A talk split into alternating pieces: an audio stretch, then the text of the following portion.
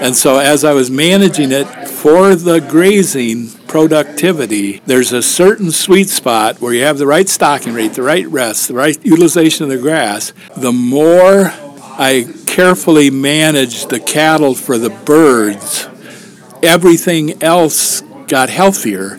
One of the things that I really love about this is that he is preserving this for the future. You know, it's going to remain a working landscape. It's it's likely going to have cattle for generations to come. Honestly, Brian, it brings me joy.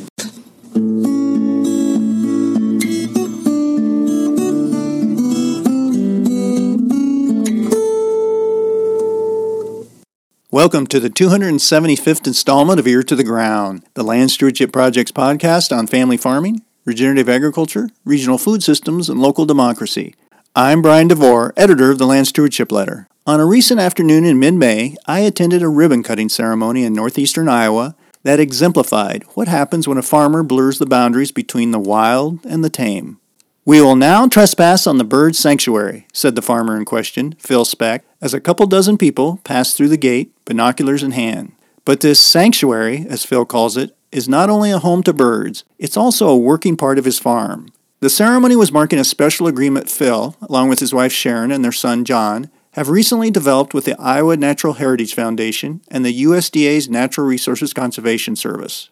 A lifetime agricultural easement has been placed on this 244 acres of rolling grassland and trees just up the hill from the Mississippi River town of Marquette. That means that the land can never be put into subdivisions or similar development. Just as importantly, it can never be tilled or row cropped. But what can occur on this land is that it can be grazed by livestock. To the wildlife experts who have hiked and studied the Specht Farm, that last allowance is not a compromise. In fact, it's because of the decades of managed rotational grazing that's taken place on these acres that this is such prime grassland bird habitat. Indeed, as I and the others hiked the pasture land, an ornithologist pointed out the numerous bluebirds and kingbirds that were perched on fence lines. And flitting around the edge where the pasture grass met a thick stand of timber were woodland centric species such as rose breasted grosbeaks, Baltimore orioles, red eyed vireos, pileated woodpeckers, and indigo buntings.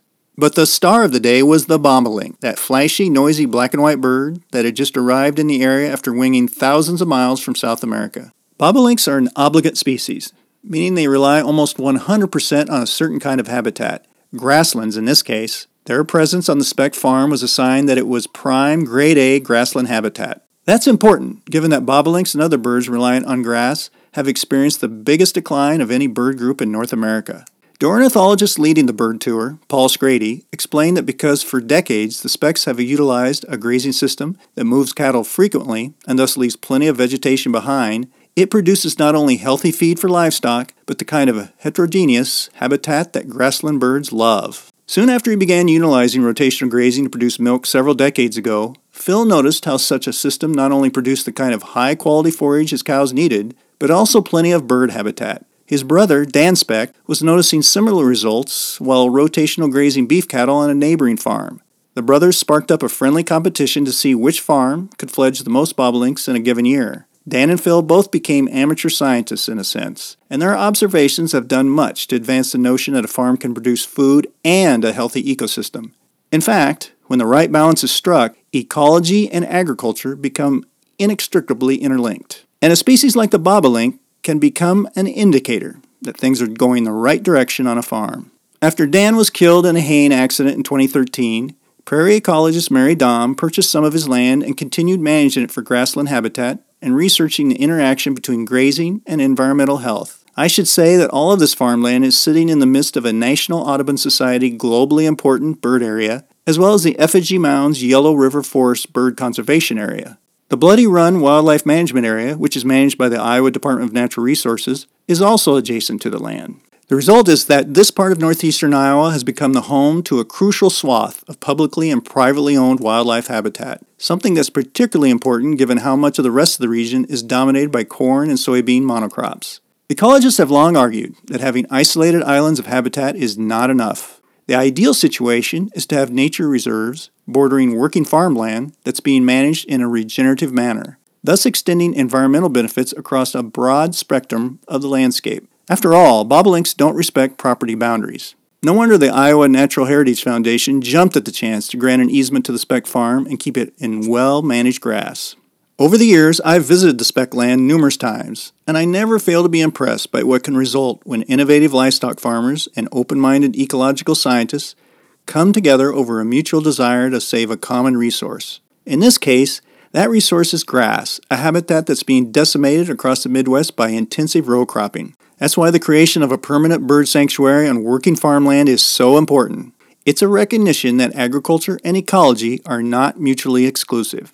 After the ribbon cutting ceremony and birding tour, I talked to Phil Specht and Paul Skrade about this example of striking a balance between the wild and the tame and creating a working grassland ecosystem. Phil started our discussion by describing when he first noticed that careful pasture management and prime bird habitat went hand in hand, and how that led to what we see on his land today. Yeah, it probably was in the 80s. And I had been doing kind of just simple rotational grazing. I had never heard of a paddock.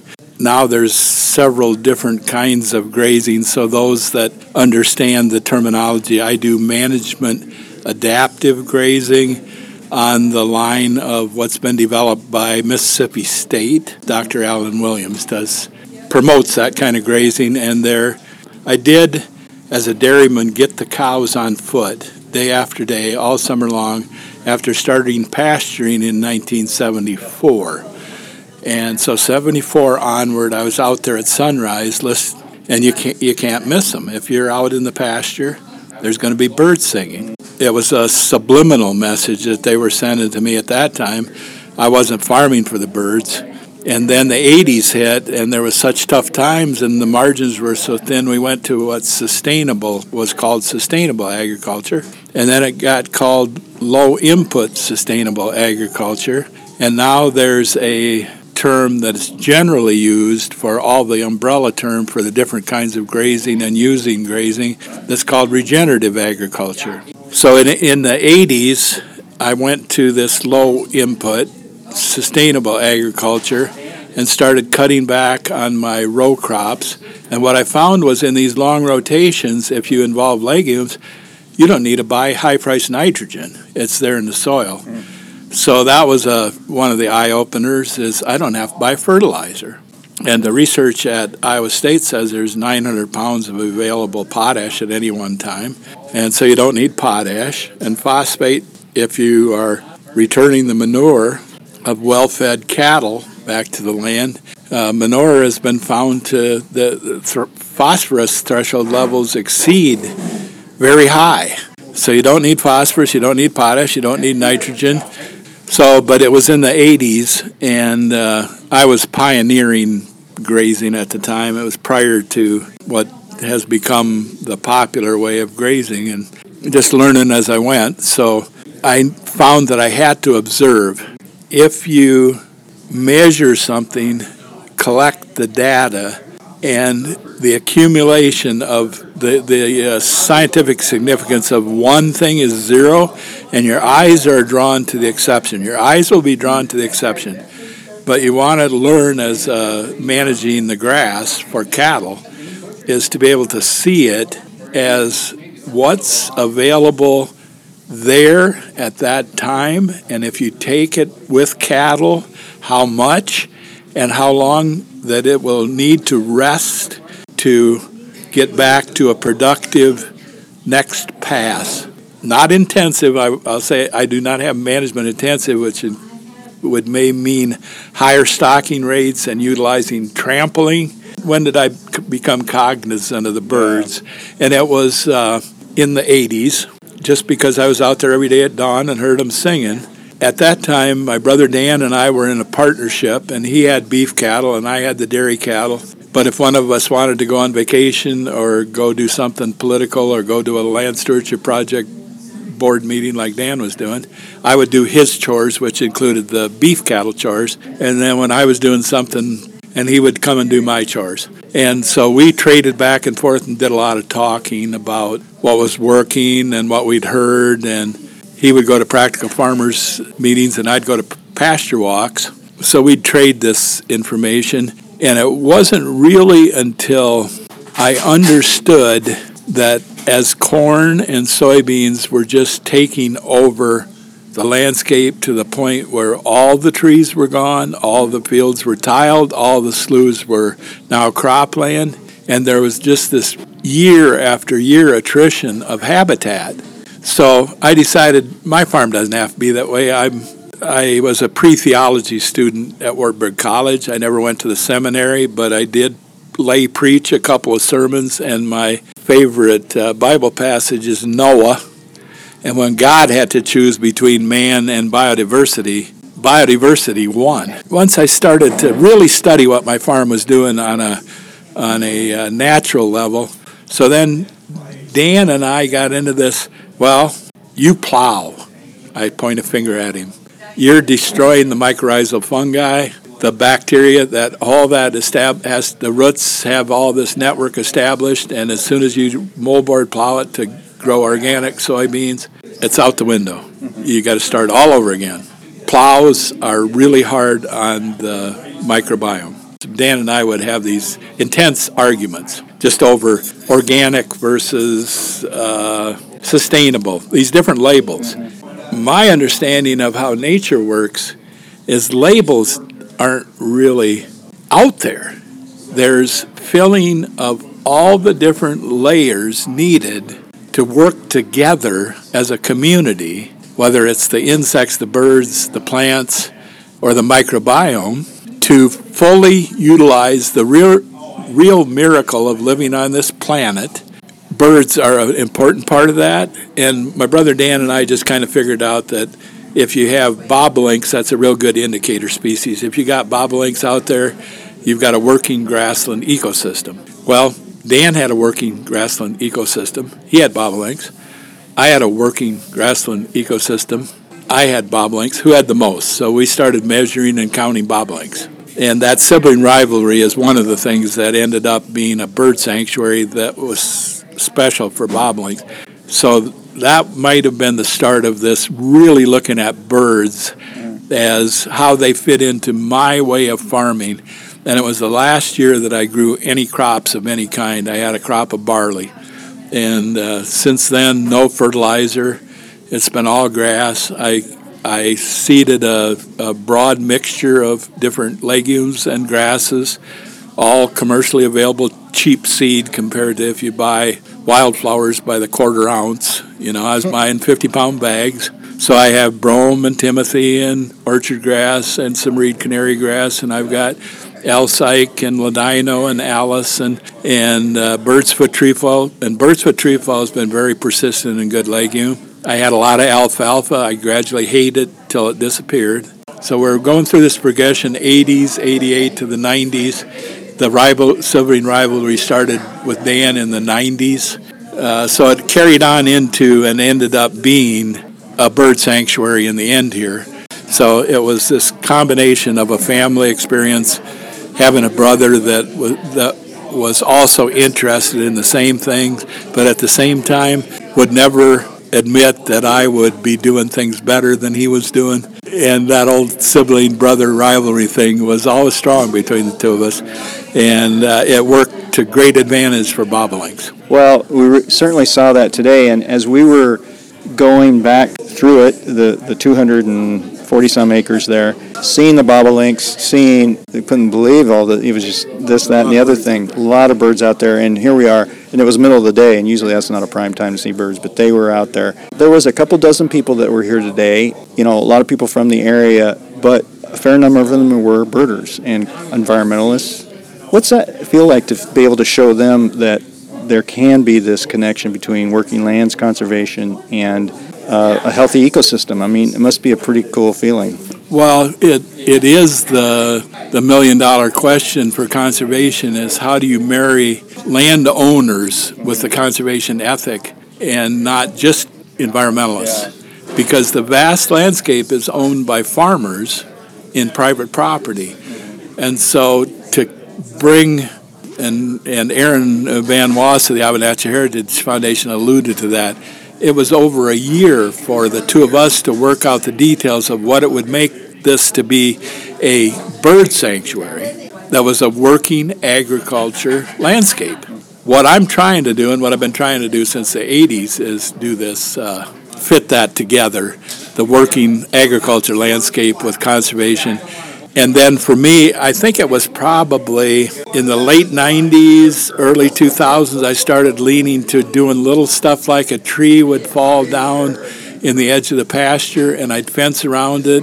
And if I saw a sedge wren, I'd put a little hot wire around it. And then, uh, so by say 2008, I was creating purposefully bird habitat, but I would uh, get the cows at daybreak.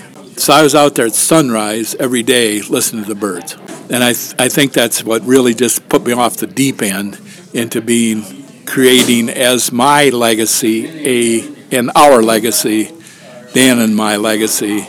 Uh, Mary's got to continue that on her property, but the legacy is a bird sanctuary in a working agriculture landscape. So you, as we went through that gateway, that's your sanctuary, you said, okay, we're now trespassing on the sanctuary of the birds, but also isn't just going to be left to grow up into grass or whatever, you're going to be still managing that as farm. You're going to be grazing that. You're still going to be doing your rotational grazing. When we went there, I saw the rotational grazing paddock set up. So I think that's an important thing for the folks to see too. It isn't just a wilderness area or, an, or a state park or whatever or a wildlife refuge.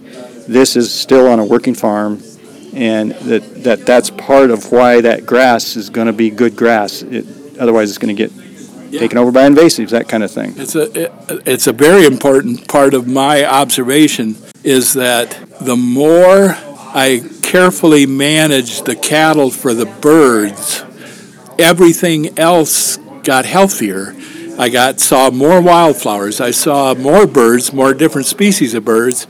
And so as I was managing it for the grazing productivity, there's a certain sweet spot where you have the right stocking rate, the right rest, the right utilization of the grass, and that's come from decades of observation on my part. It'd be real hard to read it in a book and say this is the way I'm going to do it and prescribe it. And farmers farming is so very tough economically that I wouldn't begin to tell any other farmer how to treat their land, but I would tell them how to learn to understand what's underneath their feet the more you're out there, the more you observe. So you have to decide do you want to work with nature or against it?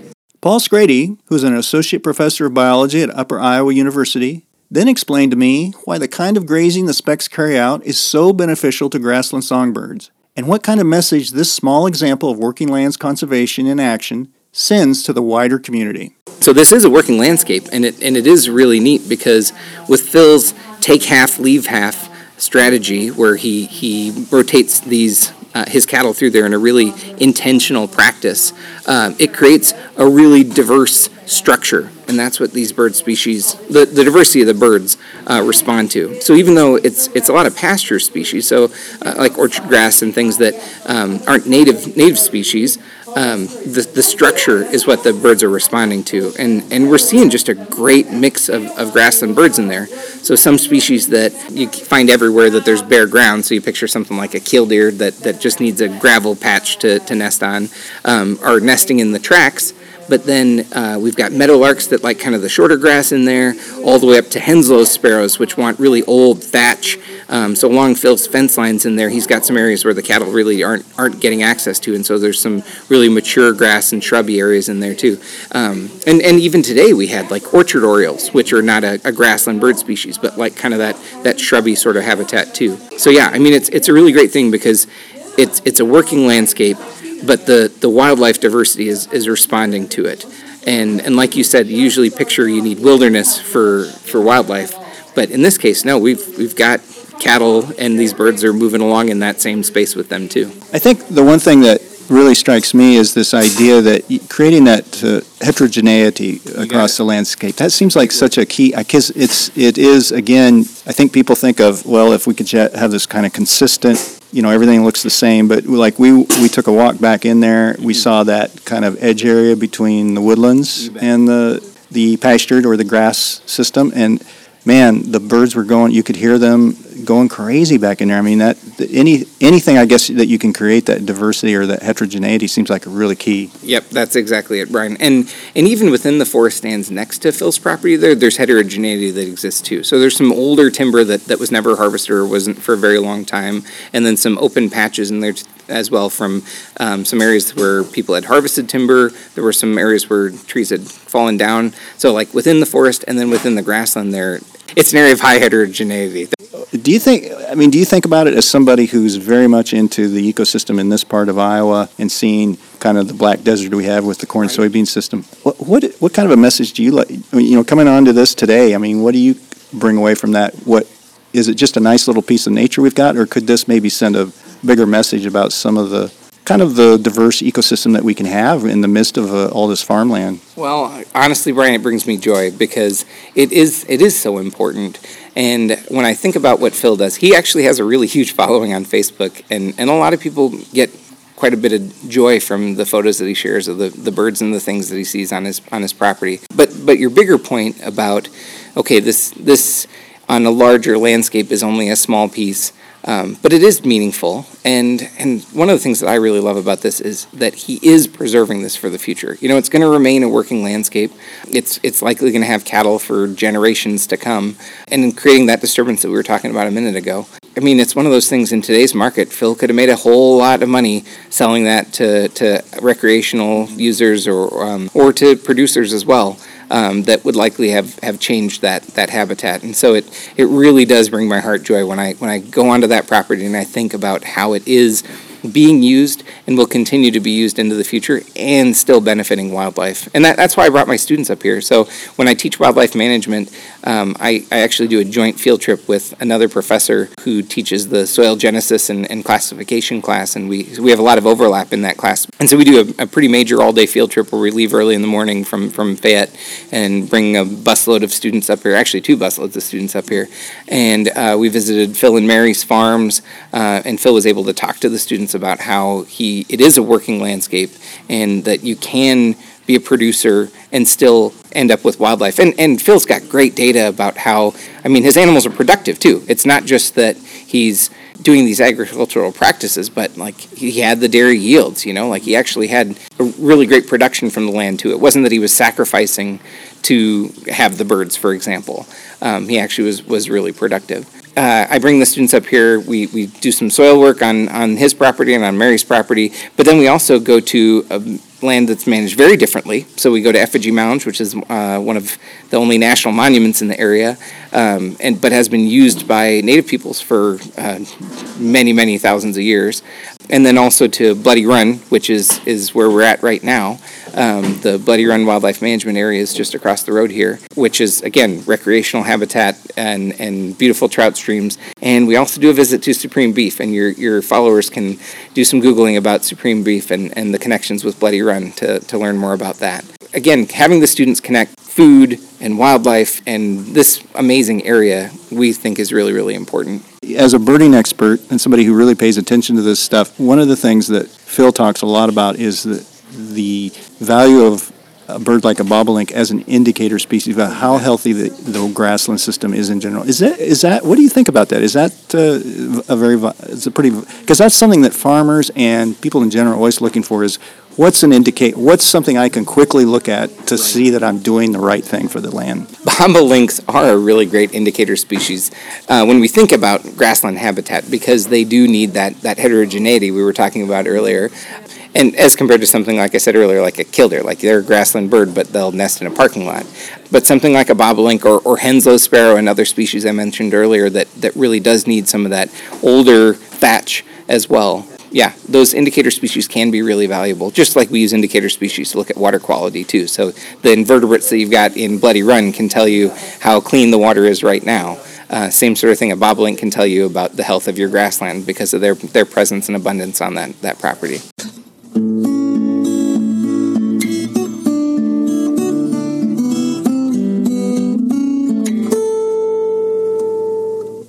For more on the Specht family's work to strike a balance between wildlife habitat and working farmland, see the links on the podcast page for episode number 275 at landstewardshipproject.org. If you have comments or suggestions about this podcast, contact Brian DeVore at bdevore at landstewardshipproject.org or you can call 612 816 9342. By the way, it helps us greatly if you can give Ear to the Ground a rating on iTunes, Stitcher, or whatever podcast platform you utilize. Thanks to Laura Borgendale, a Western Minnesota musician, for Ear to the Ground's theme music. And a special thank you to all of Land Stewardship Project's members who make initiatives such as this podcast possible. If you're not a member, visit landstewardshipproject.org to learn how you can support LSP. Thanks for listening.